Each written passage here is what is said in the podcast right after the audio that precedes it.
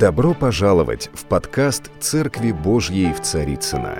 Надеемся, вам понравится слово пастора Сергея Риховского. Спасибо, что вы с нами.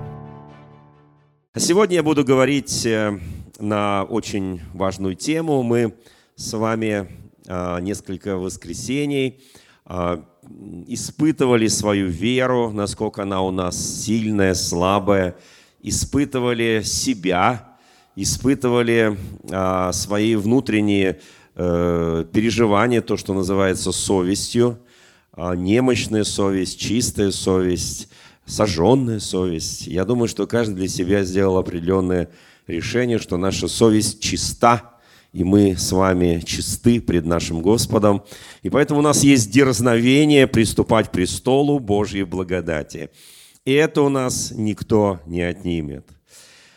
Вы знаете, драгоценные, в книге Откровения, а, в самой последней главе, в 22 главе написано о том, что есть там, в небесном Иерусалиме, есть особое дерево, которое плодоносит 12 раз в году, и листья ее – исцеления народов.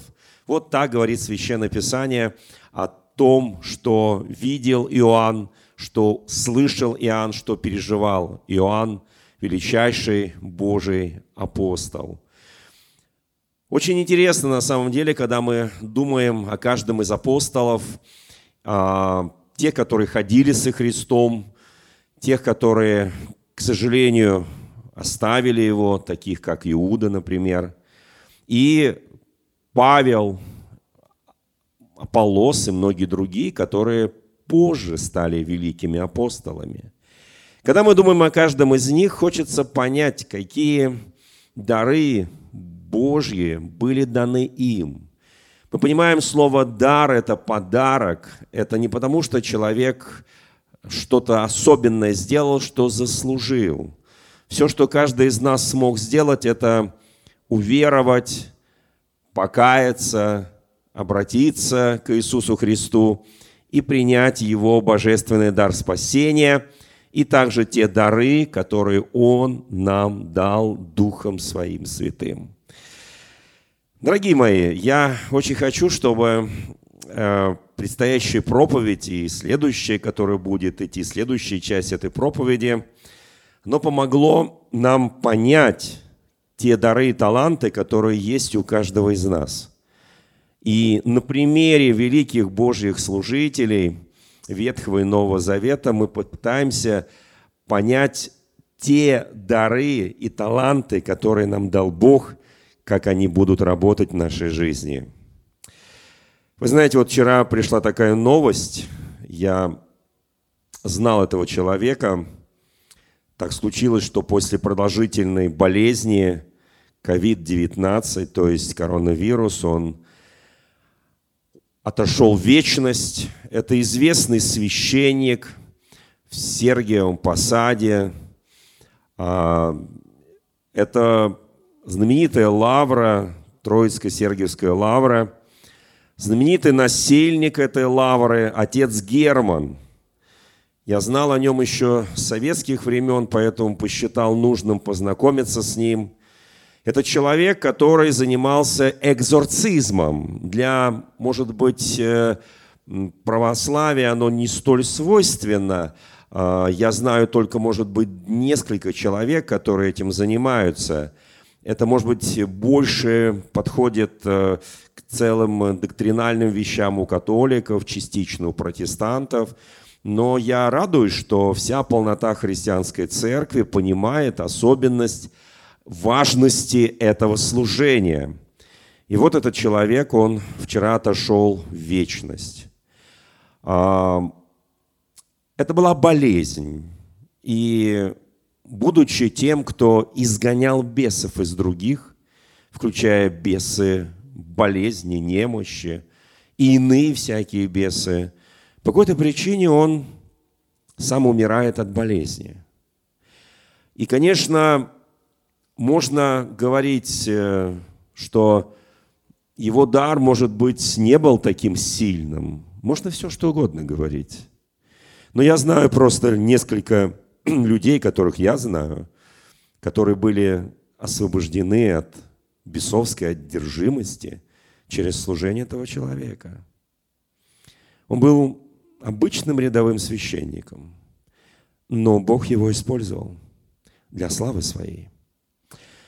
Вы знаете, есть еще, конечно, на бескрайней территории Российской Федерации, наверное, есть те священники, которые изгоняют бесов, которые занимаются экзорцизмом, которые благословенны в этом служении, и бесы повинуются имени Иисуса Христа, повинуются силе крови Христа, повинуются силе Духа Святого.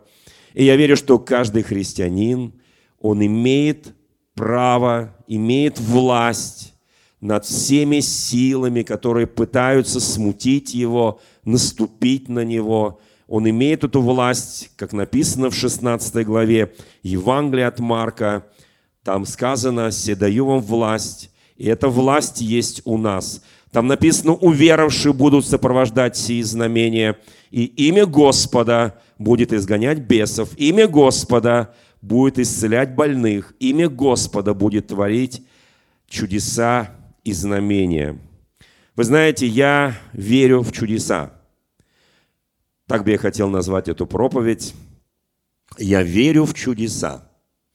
И сразу возникает вопрос, а что есть чудо?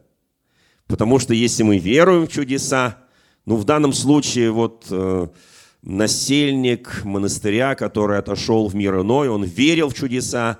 Я знаю огромное количество представителей разных христианских конфессий, которые верят в чудеса, которые изгоняют бесов, которые молятся за больных, и совершается чудо Божье. И вот вопрос заключается в следующем. Все ли мы чудотворцы? Все ли мы имеем эту власть? Все ли мы можем творить чудеса? Все ли мы? И что нужно для того, чтобы творить чудо? Я помню, как в одном э, детском христианском мультфильме один человек, герой этого мультфильма, обращается к другому, говоря, что есть чудо. И там есть некая формулировка или формула этого чуда. Я люблю это вспоминать иногда. Примерно вот следующее там прозвучало, что а, слепой видел, не нравится, да? Как глухой слышал, как безногий ходил по воде, да? Вот примерно вот в таком духе, да? То есть слепой видит, глухой слышит, безногий не просто ходит, но ходит по воде. Конечно, это какое-то сверхъестественное проявление Божьей славы и Божьих чудес. Наверное, в одном отдельно взятом человеке, наверное, подобных э, проявлений не следует ожидать, вот чтобы вот так и все, и сразу, и так далее. Хотя, почему мы ограничиваем Бога? И вообще, что есть чудо? Если мы проанализируем те чудеса, которые творил Господь наш Иисус Христос, и некоторые из апостолов – то мы убедимся, что сила Божья, сила Духа Святого, которая была в них, она была могущественной. И проявления, которые были, они ничем не были ограничены. Более того, в Писании написано, что невозможно вместить всего того, что сделал Иисус Христос в своей земной жизни, да и апостолы тоже. Но у меня всегда был один вопрос. А все ли апостолы совершали чудеса? Все ли?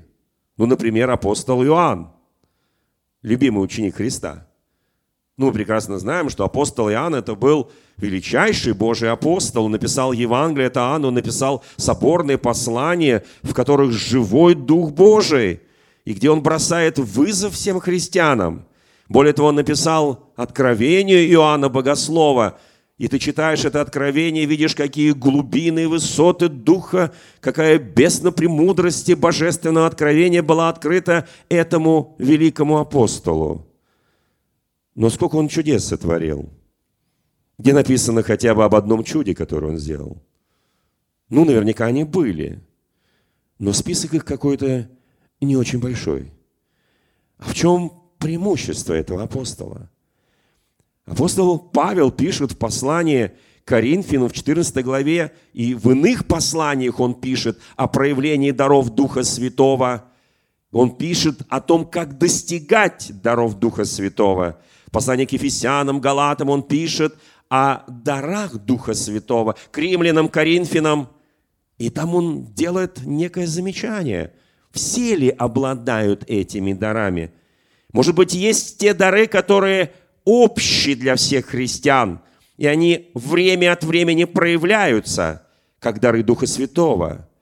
Но есть дары, которыми одарованы отдельные христиане, и которые проявляются практически постоянно и всегда – как это различить, как это увидеть? Как четко понять и определить, какой дар работает в моей жизни? То, что у нас у каждого есть дар, у меня нет никакого сомнения, потому что об этом говорит Священное Писание и дал дары человекам. Там не сказано, что вот этому дал, вот этому не дал, вот этого обделил, а вот этого как-то обогатил дарами. Там написано «дал дары человекам». Вы знаете, что мне нравится в Иисусе Христе – вот в качестве даятеля даров. Ведь прежде чем дать дары человекам, нужно было избрать тех, кому будут эти дары даны. И вот Иисус Христос избирает учеников. 12. И каждый из них особенный.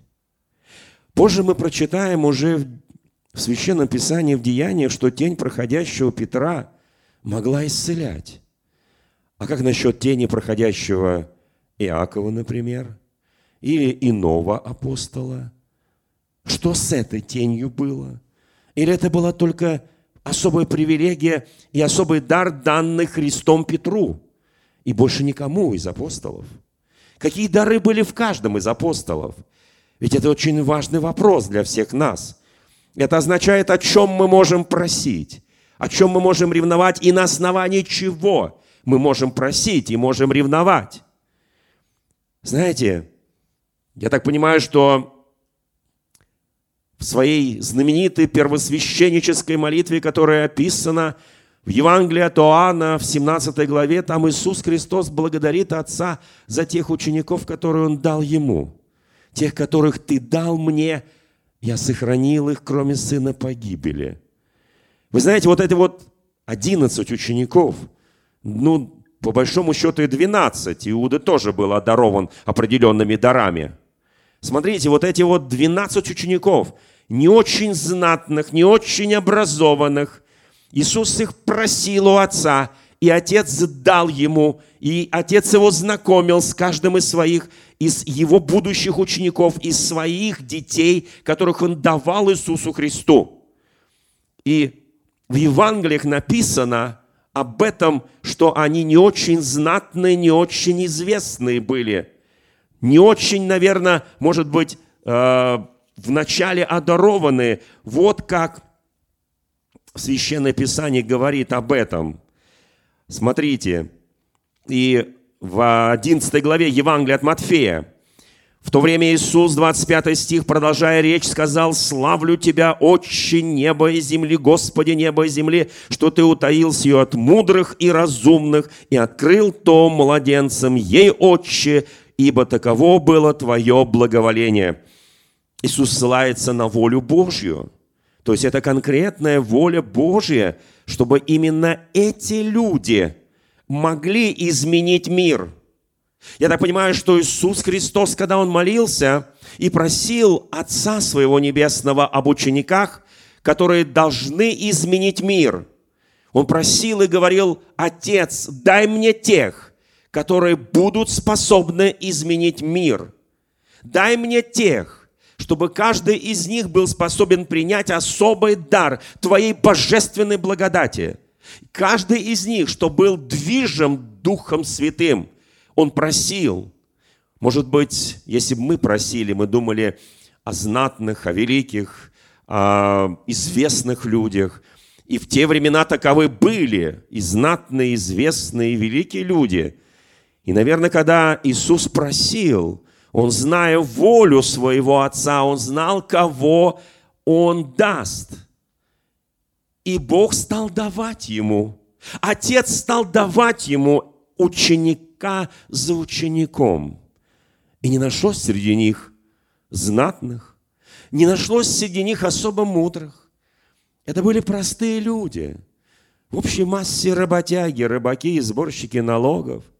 В общей массе не очень известные, а может быть дальше, если и были известные, может быть скандально известные.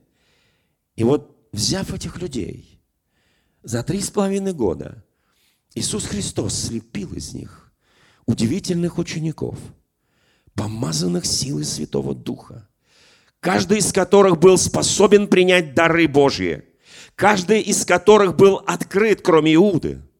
Хотя, еще раз подчеркиваю, у Иуды были свои дары. Потому что он был среди тех, кто ходил по двое, и ему бесы повиновались, и болезни исцелялись. Так говорит Священное Писание, когда Иисус их призвал, Он их послал, и они шли прежде, куда Он сам хотел идти. И Господь через них творил чудеса, силы, знамения. Поэтому сказать, что Иуда не был одарован, мы не имеем права. Другое дело, на чем он построил свою дальнейшую жизнь.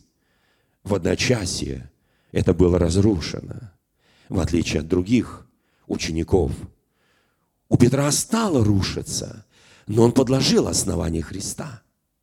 У кого-то еще, может быть, стало хромать что-то, но там было сильное основание, построено на камне, который есть Христос. У Иуды этого не оказалось. Поэтому он был одарован. У него были дары. Он мог повина, повелевать с верою, он мог совершать чудеса, силы и знамения, но это не спасло его. Мы об этом много раз говорили с вами, дорогие. Итак, смотрите, для нас очень важно прежде всего понять, каким образом эти люди стали теми, кем они стали. Это поможет нам – каждому из нас стать такими же людьми. Вы знаете, мы христиане 24 на 7. 24 на 7, то есть 24 часа в течение 7 дней. 24 на 7 мы христиане, правда, да? В этом никто не сомневается, это никто не оспаривает. Мы христиане. Мы не только в воскресенье христиане. Да, конечно, печально, что вот в этом зале, кроме четырех вот операторов, э, помощников моих, там трех, никто больше не сидит, ну и несколько человек на втором этаже. Слава Богу! Мы любим воскресное служение. Нам хочется общения народа Божьего, чтобы делиться откровением, словом, псалмами, молитвами, чтобы делиться дарами Святого Духа, чтобы каждая часть тела Христова, оно было утешением друг для друга, поддержкой друг для друга, чтобы оно приращивало друг к другу те великие Божьи благословения и дары.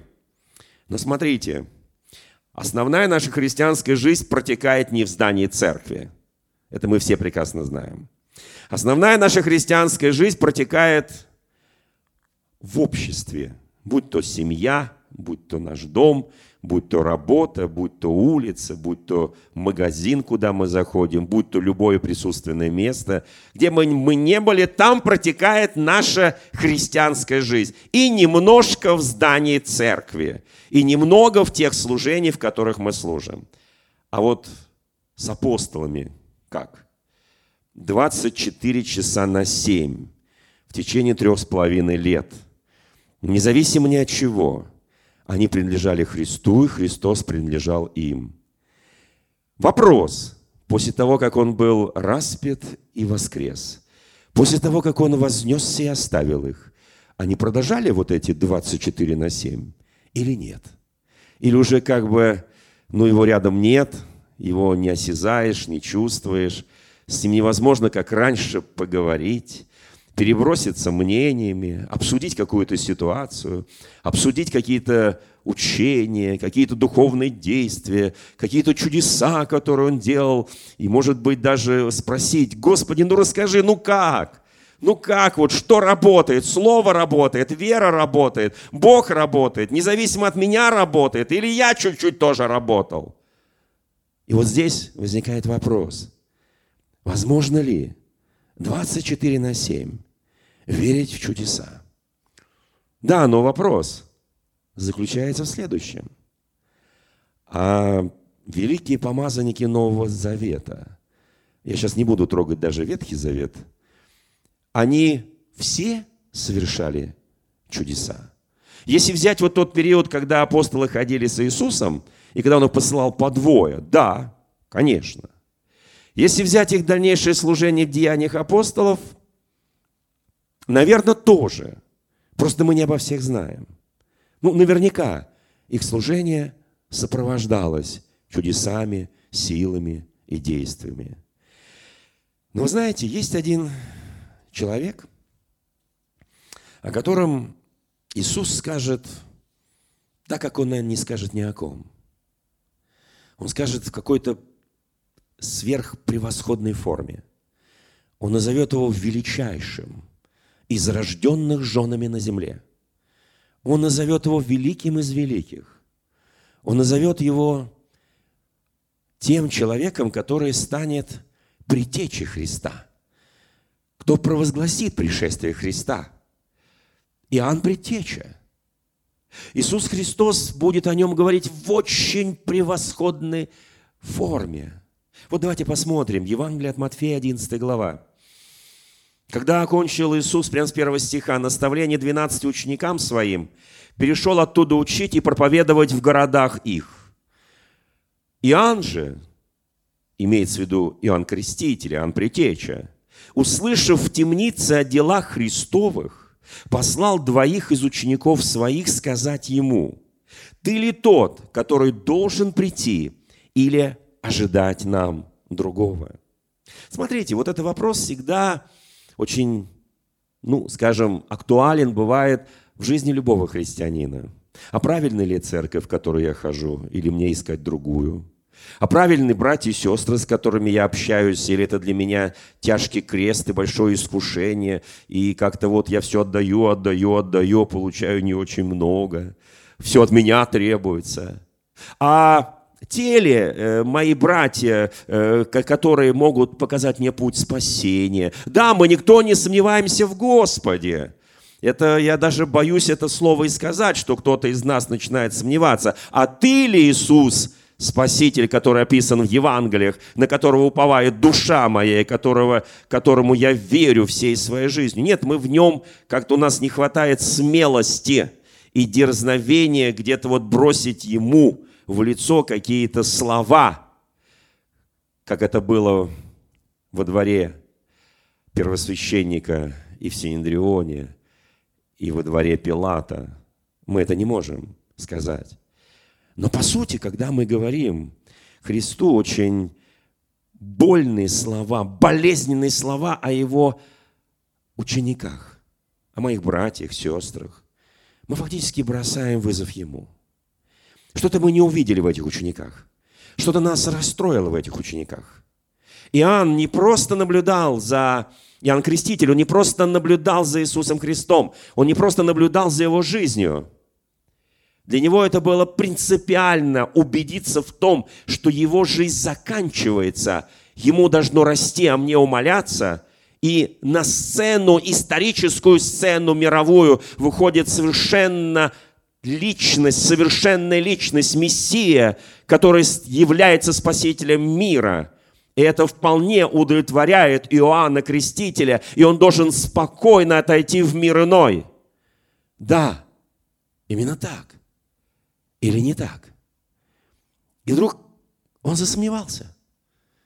Я сейчас бросаю вызов всем, кто нас смотрит, дорогие мои. Кто-то из нас вот так сомневался, как Иоанн. Кто-то из нас сомневался, во что ты уверовал. Кто-то из нас сомневался в личности Иисуса Христа и говорил ему, вот так бросая слова ему в лицо, ты ли тот, которому надлежало прийти или ожидать нам другого Христа, другого Мессию, другого Спасителя? Ты ли тот? Наверное, у нас не достало бы силы вот так спросить, как Иоанн. Иоанн имел с нашей точки чисто человеческой и с точки зрения логики имел определенное право это сказать, потому что именно он вывел Христа на общественное служение там, на Иордане, когда он увидел идущего Сына Божьего, Агнца Божьего, который берет на себя грехи всего мира.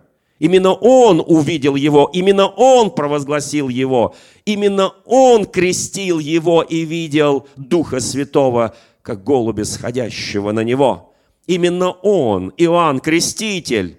И, наверное, у него есть некое право, мы часто думаем – что у нас есть тоже, мы вот одни из первопроходцев евангельской церкви, христианства здесь, и мы имеем тоже право судить о всех, имеем право бросать вызовы. Интересный человек Иоанн. Свидетельство о нем было таково, и мы это читаем об этом свидетельстве. Там так интересно написано в этом свидетельстве об Иоанне – о нем свидетельствовали в Евангелии от Иоанна, в 10 главе, что когда Иисуса пытались опять схватить, он уклонился от рук их и пошел опять за Иордан. Это 10 глава, 39, 40, 41 стих. На то место, где прежде крестил Иоанн, и остался там. Смотрите, в некоторые моменты, когда хотели взять Иисуса и убить его, он уходил на то место, где крестил Иоанн, где он сам был крещен. Как интересно. Знаете, иногда вот нужно возвращаться туда, где ты начинал свое служение. Тебя еще никто не знал, ты еще был никем. Тебе должны был кто-то представить. И вот он ушел на это место, и там написано, многие пришли к нему. И вот здесь, внимание, многие пришли к Иисусу и говорили, что Иоанн не сотворил никакого чуда. И Христос не стал опровергать это. На самом деле, не сотворил никакого чуда. И подчеркиваю еще раз, Иисус не опроверг это заявление в 41 стихе. Но все, что сказал Иоанн о нем, то есть об Иисусе, было истинно, и многие там уверовали в Него, то есть в Иисуса. Удивительная миссия у человека. Он потряс основания того Израиля, той Иудеи, которая преспокойно жила под колониальным правлением, которая спокойно жила под мракобесным Иродом, которая спокойно терпела на себе всякий гнет и всякое нечестие. Послушайте, и вот, и вот тогда появляется человек и начинает говорить, начинает возбуждать здравость, начинает приводить к страху Божьему, начинает говорить об истине, о правде, о святости, о благочестии, о целомудрии. Этот человек потряс основание тогдашнего Израиля и приготовил путь Господу. Равняйте, равняйте пути ваши, пусть горы понизятся, долы наполнятся. Равняйте путь Господу. И у него получилось. И многие говорят, да, он не совершил ни одного чуда, но все, что он говорил, Иисус, о тебе, это истина. Послушайте, вот какое было служение человека, вот в чем действовал его дар Духа Святого. Давайте посмотрим 11 главу Евангелия от Матфея, что о нем скажет Иисус. Я подчеркиваю еще раз, у меня будет сейчас серия проповедей, я буду говорить о чудесах, силах и знамениях и так далее, о разных дарах Духа Святого, и не каждый дар сопровождается чудесами и знамениями. Вот так постоянно. Да, иногда это происходит, но это не главное бывает служение этого человека. У Иоанна, как о нем говорили многие, и Христос это не опровергал, не было чудес. Не было чудес. Ну, наверное, кроме чуда его собственного зачатия и рождения – это само по себе чудо. Но он тут как бы не принимал участия. Это было без него, без его помощи. Итак, Иоанн задает вопрос, ты ли тот, который должен прийти или ожидать нам другого? И сказал им Иисус в ответ, Вот возвращаясь с того места, которое мы только что прочитали, из Евангелия от Иоанна в Евангелие от Матфея, мы должны понять, вот что сейчас ответит Иисус. Потому что от этого ответа все ожидают, что Он скажет. Что Он скажет человеку, который заколебался, который стал как вот тростник колебаться, который засомневался в истинности веры, который засомневался в том, что это Мессия – Послушайте, как многие из нас, иногда сталкиваясь с различными жизненными ситуациями, находясь в уединении, находясь где-то э, в удалении, находясь, может быть, в сложных жизненных ситуациях, мы начинаем сомневаться в своей вере, мы начинаем сомневаться даже в нашем Господе. Почему он вот этому помогает, этим помогает, этим помогает, а мне не помогает? Почему я вижу в интернете, почему я вижу свидетельства, я читаю книги, свидетельства огромного количества людей, где они говорят о том, как Господь им помог, как Он вышел им навстречу, какие были чудеса и знамения в их жизни. Но поверьте мне, если взять всю жизнь этих драгоценных людей, то вот этот кусочек, где они видели чудеса, силы и знамения, он будет такой маленький и такой, может быть, короткий кусок, если собрать все случаи по жизни, чем сама жизнь. Почему? Иоанн не совершил ни одного чуда. Ну, так, во всяком случае, утверждает Евангелие от Иоанна. И вот что говорит о нем Иисус. И сказал им Иисус в ответ, «Пойдите, скажите Иоанну». Итак, что он отвечает? Мы бы ответили, да как же так? Иоанн, не ты ли меня крестил? Иоанн, не ты ли видел небеса открытые, глаз глаголющий с небес Божий? Не ты ли, Иоанн? Как недавно это было, буквально вот недавно это было. И ты уже засомневался во мне? Нет, он так не будет говорить. Потому что величайшее почтение к этому Божьему посланнику – к этому предтече, к этому Иоанну Крестителю, который приготовил путь Господу. Еще раз подчеркиваю, никаких чудес. Питался кузнечиками, одевался во вретище, ел дикий мед, жил в пустыне, жил в этих там скалах и прочих. Послушайте, одевался так, что, наверное, но при этом обличал царей. Вот такой человек. Вот такой человек. И никаких чудес. Пойдите, скажите Иоанну, что слышите и видите, слышите и видите. Друзья мои, очень хочу. Знаете, жизнь христианина должна быть наполнена тем, что мы слышим и видим. А слышим ли мы? А видим ли мы? Открыты ли наши глаза, чтобы видеть? Открыт ли наш слух, чтобы слышать о величии дел Божьих? Или по-прежнему мы как слепые котята? Кто-то нам сказал, где-то мы прочитали. И у нас даже порой не хватает дерзновения и веры, что я могу верить в чудеса Божьи, что это может происходить со мною. Вы знаете, христианин – это не только, как я уже говорил, воскресный человек. По воскресеньям пару часов. И еще час потусуется после служения, чашку дежурного кофе, немножко его подкормит там чем-то, и он ушел домой довольный и дослушает проповедь где-то там, не знаю. Вы знаете, нет. 24 на 7. Вот тогда начинает происходить чудо. Меня спросили однажды, чудо когда происходит? Я говорю, когда 24 на 7. Когда 24 на 7 моя христианская жизнь. Она не кончается, когда я выхожу за дверь церкви. Когда я выхожу за ворота церкви. Она не кончается, она только бурно начинается, Потому что здесь мои университеты духовные. Здесь я напитался, здесь я поклонился, здесь я помолился, а туда я выхожу, начинается реальная моя христианская жизнь. Я начинаю служить людям с чистой совестью. Братья и сестры, поднимите руку, у кого чистая совесть.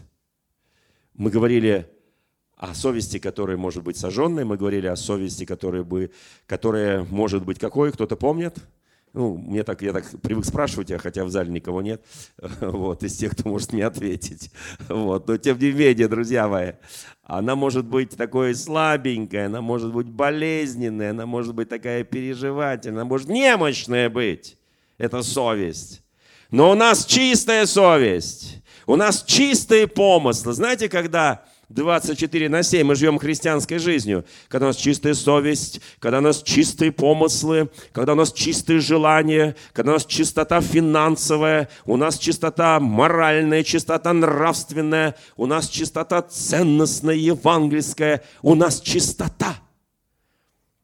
У меня вот есть такое желание просто провозгласить, если у кого-то есть нечистота из тех, которые я перечислил – ну, например, финансовая нечистота. Ты любишь брать деньги взаймы и не любишь отдавать их. Ты в проблеме, ты в серьезной проблеме. Это серьезная проблема. Это, это, это, это страшная проблема. Потому что кто-то скажет, да, но это не проблемка, это просто, ну, я когда брал вот у брата, у сестры, я подумал о том, что, но же понимаешь, что я не отдам. Ну, дал бы мне столько, сколько не жалко. Ну да, нужно так и говорить. Дай мне столько, сколько тебе не жалко, я тебе не отдам. Вот твоя чистая совесть. Вот твоя чистота помыслов. Вот правильная чистота желаний. Вот правильная финансовая, нравственная, моральная, этическая чистота. Когда ты и я говорим правду людям. Да, ты должен сказать правду. Я беру у тебя взаймы, я тебе никогда не отдам, извини. Даже не потому, что мне самое что интересное – даже когда у людей появляются деньги, они не отдают. Потому что это уже вошло в плоть и кровь. Привычка брать и привычка не отдавать. Я могу по каждому моменту это расписать. И это серьезная проблема сегодня, даже в церкви. Это очень серьезная проблема.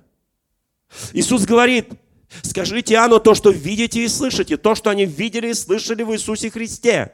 Не оставайтесь должным никому. Когда мы говорим о чистоте, мы должны понимать, что эта чистота распространяется на все сферы. А вот на это распространяется, на это не распространяется. Вот здесь это должно быть чисто, а вот здесь можно немножко грязненько, вот здесь можно совсем грязненько. Вот здесь уже должно быть уже вот мусорный на тебя контейнер свалили, все нормально. Нет, не нормально. Ненормально. 24 на 7 не получится. Чудеса не будут проявляться. Духовные действия не будут проявляться. Есть понятие святости. Целомудрие, благочестие. Не будет проявляться сила Божья. И мы будем укорять Бога, мы будем конючить у Него какие-то вещи, мы будем говорить, Бог, ты меня не слышишь, ты не видишь, вот Ему даешь, мне нет. И я буду сомневаться не как Иоанн засомневался, а сомневаться потому, что не хочу свою жизнь подстроить под жизнь Иисуса Христа. У меня другая причина – Пойдите, скажите, все, что слышите и видите, слепые прозревают, хромые ходят, прокаженные очищаются, глухие слышат, мертвые воскресают, нищие благовествуют, и блажен, кто не, соблазнит, не соблазнится мне. Блажен, кто не соблазнится о мне. Друзья мои, слава нашему Господу. Я, собственно говоря, уже назвал эту формулу когда немой сказал глухому, что слепой видел, как без ноги ходил по воде. Иисус фактически здесь так ответил. Слепые прозревают, хромые ходят, прокаженные очищаются, глухие слышат, мертвые воскресают, нищие благовествуют. Блажен, кто не соблазнится мне. Но вопрос, святые болеют или нет? Святые умирают от болезни или нет? Вот от ковида умерли несколько святых, которых я знаю. Да, умирают. Почему? Они не верят в чудеса? Они не верят в силу Божию? Об этом я буду говорить более подробно в следующее воскресенье, когда мы вспомним преображенного Христа. Смотрите, преображенный Христос. Вся гора находится в славе Божьей, потому что сам Господь там. И Он покрыл своего Сына вот этим удивительным светом, светом преображения Христова – не тварный свет, так его называет Священное Писание. А в это время у подножья горы бедный отец с беснующимся мальчиком не может уговорить апостолов изгнать беса из него. Эти вещи существуют параллельно. Почему? Блажен, кто не соблазнится обо мне. А в какой момент я могу соблазниться о нем? И он скажет, я Я не видел ни одного исцеленного тобой, Христос. Я не видел ни одного воскрешенного. Я уже тут сижу вот в этой темнице, и уже, похоже, мне скоро отрубит голову. Я ничего не видел, просто приходят ученики, рассказывают, я им должен верить. Да, ты им должен верить, Иоанн, что видели и слышали. Идите, скажите, что, что видели ваши глаза, слышали ваши уши. Идите и расскажите Иоанну. Потому что он в какой-то момент это уже не видит. Он это не слышит. Идите засвидетельствуйте, потому что вы побеждаете дьявола словом своего свидетельства. Друзья мои, когда мы начинаем умолкать, когда мы не свидетельствуем, то дьявол начинает побеждать. Он нам дает соблазны, он нам дает неверие, он нам дает слабость духа. Когда же они шли, пошли к Иоанну, Иисус начал говорить народу об Иоанне – Заметьте, друзья мои, у нас есть такая привычка обсуждать человека за глаза. Это хлебом не корми. Дай кого-нибудь обсудить. Перемыть его косточки, чтобы они беленькие-беленькие были. Я чуть позже скажу, кто обычно а, доедает до беленьких костей. Вы знаете, и это не святые, сразу скажу. Вы знаете, и это очень интересно. Он должен был, вот мне представляется, вот это все сказать посланникам. Потому что Иоанну было бы это очень важно услышать, то, что там написано дальше. Но он почему-то их отпускает. Вот эти двое учеников Иоанна возвращаются к Иоанну, идут в это время. И как только они ушли, Иисус начинает говорить народу об Иоанне. Вы знаете, но это принципиально отличается от того, как мы перемываем чьи-то кости. Та оценка, которую он даст здесь Иоанну, она не просто высочайшая, она высочайшая-высочайшая. Может быть, он не хотел, чтобы они услышали, чтобы гордыня не пришла в их сердца, еще не утвержденные сердца учеников – мы знаем, что во многих городах э, по Римской империи были ученики Иоанна, и потом большинство из них стали христианами. Мы это видим даже, когда апостол Павел пришел в один из городов, нашел там учеников, и они были ученики Иоаннова, и Господь дал им Духа Святого. Мы это видим. И вот он начинает говорить, что смотреть ходили вы в пустыню. Он бросает вызов народу. Трость ли ветром колеблемую? Они, видимо, многие говорили, ну вот все, был Иоанн, нет Иоанна. Вот ходил, тут крестил нас, крещение покаяние, тут нас всех перекрестил. А сейчас сидит в темнице, и какой-то несчастный Ирод оказался сильнее его. А мы думали, что он пророк, мы думали, что он притеча, мы думали, что он приготавливает путь Господу. А он сейчас сидит в темнице и даже не может оттуда никаким чудом выйти. Вы знаете, Иисус говорит, нет, вы не это ходили туда смотреть. Потому что, что вы там делали в этой пустыне, когда вы шли туда, на Иордан, к Иоанну креститься, креститься крещением покаяния. Что вы ходили туда смотреть? Потому что к этому моменту в народе Божьем Израиля пришла колоссальная жажда по покаянию. Вы знаете, после всех этих пандемий я знаю, когда мы проходим сейчас, и это не последнее искушение, испытание всего мира, и это не последнее действие, которое знамение последнего времени, но приходит жажда, жажда, когда человек говорит, я не могу больше так жить, я не могу жить с, двойной, с двойными стандартами моей совести, моей нравственностью и моими многими вещами, я больше не хочу, я хочу быть 24 на 7 христианином. Приходит жажда – особая жажда. Они пошли туда не потому, что там сказали, вот там некий Иоанн, хотел назвать имя тут одного нашего россиянина на Урале. Послушайте, а потому что они пошли туда, потому что жажда, жажда праведности, жажда святости, жажда божественного откровения, жажда покаяния, жажда изменения жизни. Потому что пришел такой момент, когда народ устал жить так, как он жил. Я уверен, что сейчас среди нашего народа российского приходит колоссальная жажда, потому что народ устает жить двумя стандартами, тремя стандартными, потому что народ устает фарисействовать, потому что люди церкви устали фарисействовать и жить только воскресным служением. Пришло время, время дерзновения. Знаете, есть такой эффект или синдром Страуса – Некоторые христиане, к сожалению, исповедуют этот синдром. Некоторые в церкви, они живут подобно страусу, в той позиции, которой живет страус, когда приходит опасность.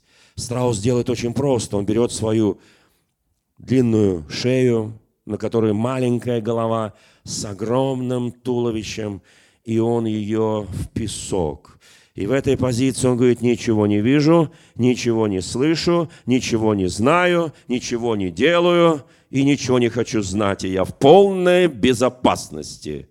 И мы, люди умные, понимаем, что кто-то его обманул.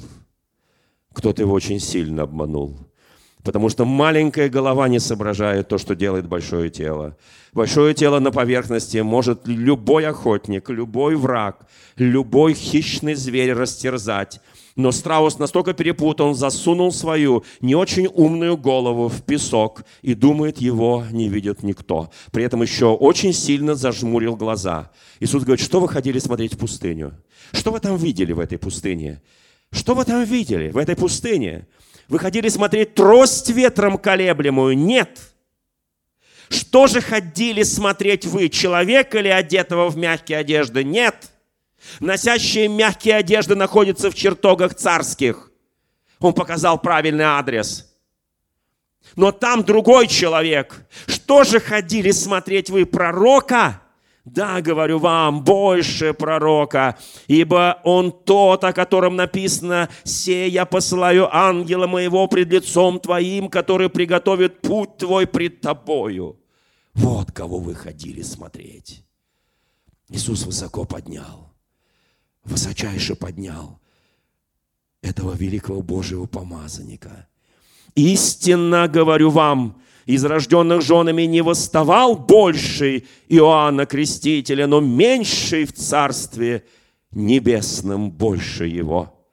Слушайте, Иисус одним предложением высоко поднял Иоанна.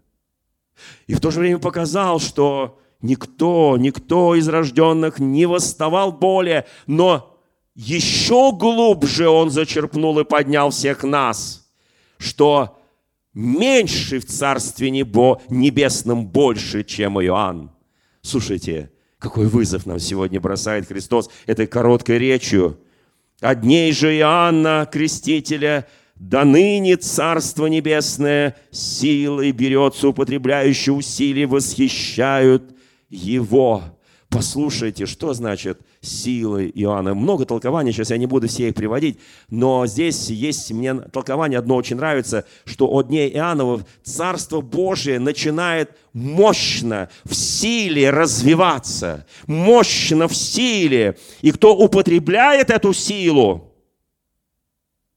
не свою собственную силу, наша сила это вообще ничто – Услышьте меня, многие говорят, ой, моим, моим именем я сейчас изгоню Господа, во имя меня, вот, помазанника Божьего, святого, вот, выйди там, дьявол. А помните те семь священников, сыновей священника Скева? Он говорит, Павла знаю, этого знаю, и Христа знаю, вас не знаю, и избил и выгнал. Вот что здесь написано, Иисус показывает. Он говорит, что тот, кто был его притеча, никто больше его из рожденных женами не восставал на земле – но самый меньший в Царстве Небесном больше его. О, я хочу, чтобы мы сейчас это услышали. Я прошу Тебя, Господи, сейчас проговори каждому человеку, который смотрит нас. Это ключевое, важнейшее место. Каждый из нас 24 на 7 Каждый из нас, самый маленький в Царстве Божьем, в Царстве Небесном, он больше Иоанна, высочайшее служение Иоанна. Христос его поднял на, так, на такую недосягаемую высоту, но он взял нас и поднял еще выше – и сказал, что самый маленький, наименьший в царстве. Почему он больше Иоанна? А здесь написано почему.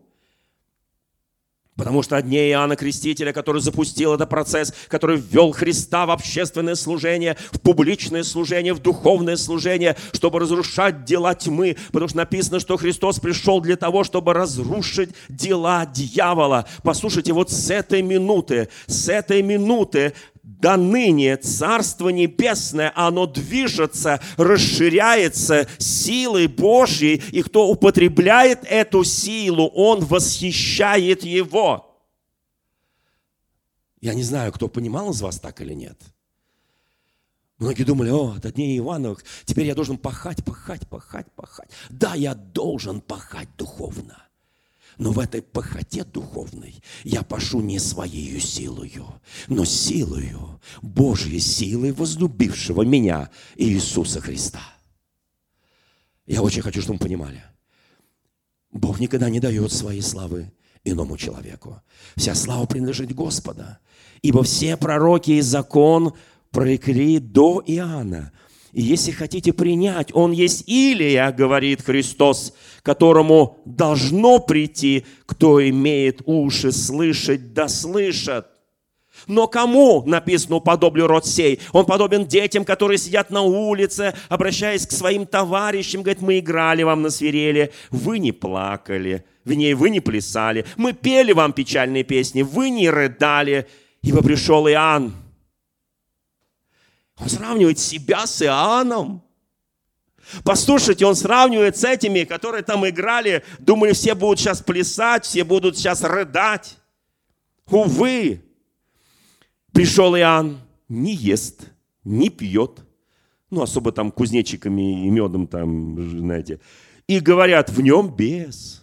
А в новом э, в русском переводе написано, в нем дьявол. В нем, ну, без дьявола примерно одно и то же, да. Послушайте, он говорит, вот кто в нем. А дальше Иисус говорит, смотрите, он прямо отталкивается от этого. Он отталкивается от своей великолепной речи об, об, об Иоанне Крестителе. Пришел Сын Человеческий, ест и пьет. В новом русском переводе написано, там, где ест и пьет, в синодальне написано «обжора и пьяница». Ва! Это Христос сам о себе так говорит, как говорят о нем люди, обжоры и пьяница. Ест и пьет. Вот человек, который любит есть и пить вино, друг мытарям и грешникам, и оправдана премудрость чадами ее, потому что насколько развращены чады, настолько развращена их премудрость. Послушайте, здесь написано, он показал, вот лживость всей вот этой так называемой лжеправедности человеческого восприятия Иоанна и Христа. Они уже для себя поставили все акценты, и, к сожалению, многие христиане делают примерно так же. Они уже всех распределили по полочкам. Послушайте, и мы часто говорим, Господи, но почему ты всем помогаешь, мне не помогаешь? Почему ты всем даешь, мне не даешь? Почему вот так у них, а так у меня? Слушай, не по этим полочкам ты распределил. Это звучит так же. Мы вам, так сказать, играли, вы должны были плясать, вы не плясали. Мы вам пели печальные песни, вы не плакали. Да не об этом здесь идет речь. Здесь идет речь, они не понимают, в чем сущность служения Иоанна, в чем сущность служения Христа. Христос обратился к самым падшим, к самым вычеркнутым из жизни, чтобы приобрести потом царей, вельмож, он начинал с незнатного, немудрого мира сего, чтобы приобрести знатное и мудрое мира сего. И здесь он начинает укорять города, в которых было наиболее явлено сил его, что они не покаялись, Горе тебе, Харазин, горе тебе, Вассаида, если бы в Тире и Сидоне явлены были силы, явленные в вас, то давно бы они во вретище и пепле покаялись. Но говорю вам, Тиру и Сидону отраднее будет в день суда, нежели вам. Вот на этой неделе были взрывы в Беруте. Я много раз был в Беруте, я много раз ездил в Сирию и гулял по этим берутским улицам. Я был на, около этого причала, который взорвался, это селитра. И, конечно, это красивейший город, он сейчас практически полуразрушен. Там недалеко, буквально несколько десятков километров, находится Тир и Сидон. Тир и Сидон, они там. чуть-чуть подправлены названия, потому что ливанцы чуть-чуть подрихтовали эти названия. Это нормально, это их право. Но послушайте, он говорит, отраднее будет в день суда. Потому что те силы, которые были явлены, я вам скажу откровенно, друзья мои, братья и сестры, в следующее воскресенье я продолжу эту проповедь. Те силы, которые являются Господом в нашей жизни. Какие силы были у Иоанна? Ответьте мне хотя бы одно чудо. Вы не найдете этих чудес. Но силы, которые были явлены, это высочайший Божий пророк, помазанник, который вывел на общественное служение Иисуса Христа, который крестил его. Есть ли что-то больше? Мы часто пренебрежительно относимся ко многим помазанникам Божьим. От дней Иоаннова сила Христова настолько раскрылась, что если я употребляю эту силу, я начинаю действовать и жить в этой силе не моими усилиями. Мое усилие только нужно, чтобы не противиться Господу. Мое усилие и моя сила нужна, чтобы согласиться с волей Божьей, чтобы жить по воле Божьей. Вот для чего моя сила нужна. В то время, продолжая речь, 25 стих, Иисус сказал, «Славлю Тебя, Отче, Господи неба и земли, что Ты утаил сие от мудрых и разумных, открыл то младенцам» ей, Отче, ибо таково было Твое благоволение. Аминь. Слава Богу. Вы знаете, чем я хочу закончить эту часть проповеди? Одним откровением, которое видел недавно одна сестра, одно видение, которое она увидела. Знаете, однажды в 10 главе Евангелия от Иоанна написано – как раз одна глава раньше, до события с Лазарем, его смертью и воскресением. В 10 главе написано, приступили книжники, фарисеи к Иисусу и сказали, долго ли будешь держать нас в неведении о том, кто ты? Это та глава, где он признается, кто он. Вы знаете, я очень хочу, знаете, мы, такое ощущение часто бывает, складывается, что мы в каком-то неведении – во что мы уверовали, какая сила в нас, какие дары действуют в нас. Мы годами ходим в церковь и по-прежнему иногда пребываем в неком неведении. Господи, о, это духовные вещи, это вещи высокого уровня. Да послушайте, друзья мои, я верю в чудеса. Это общее название проповеди «Я верю в чудеса». Сила Божья дней Иоанновых. Она настолько мощно начинает продвигаться, что меня захватывает и тебя захватывает эта сила Божья. И она дает тебе победную жизнь. Позвольте мне прочитать откровение, которое видела моя, я не знаю эту сестру, моя сестра в Господе, моя сестра в Иисусе Христе – называется пороческое предупреждение. Бог предупреждает тело Христа, когда дьявол что-то планирует против нас. Во время одного из недавних молитвенных собраний Господь дал ей видение. Она увидела темное мрачное небо, как будто назревал шторм. И затем она увидела беду на горизонте. Увидела стервятников, кружащих над землей грифы, стервятники. Возможно, ты видел их где-нибудь в зоопарке. Не дай Бог увидеть тебе их в реальной жизни. Потому что это птицы, которые едят падаль. Это птицы, которые набрасываются на больное, на хромое, на уставшее. Стервятники – это падальщики, которые незаметно выслеживают свою добычу. Они имеют острое чутье – и знают, когда животное слабое, больное или нездоровое. Они чувствуют запах болезни и смерти. После нападения стервятники терзают свою жертву, пока не останутся одни только белые кости. Помните, я сказал, что мы иногда перемываем кости друг друга? Нет. Не делай никогда это. Это работа стервятника. Это работа падальщика. Нам некого перемывать. У нас впереди мощное действие силы Божией, от дней Иоанновых, движение в Божьих чудесах и в Божьей силе. Вот что нас ждет. У нас нет времени выполнять работу стервятников. Они выслеживают больное, хромое. Они выслеживают тех, которые нездоровые, которые слабые. Они терзают эту жертву. В своем видении стервятники представляли собой демонические духи, чьей задачей было поражение и разрушение. Также в видении я увидела, эта сестра пишет, стервятников, кружащих над телом Христа, которые особенно нацеливались на теплых, мирских и плотских христиан. Они искали христиан, которые отказывались каяться за мирское, которые не полностью покорились Богом и были духовно слабы. Господь дал ясно понять, что планы сатаны в этот час состоят в том, чтобы разрушить тело Христова, нападая на христиан, которые не могут оторваться от вещей этого мира. В этом видении, прежде чем стервятники, а вот сейчас внимание, я понимаю, особо брезгливые сейчас могут поморщиться. Но вы знаете, когда читаешь Библию, когда читаешь Евангелие, когда Петр увидел это полотнище, наполненное всякими гадами, присмыкающими. Ему тоже его чуть не вырвало. Прежде чем стервятники устремились атаковать свою жертву, они испражнялись на нее.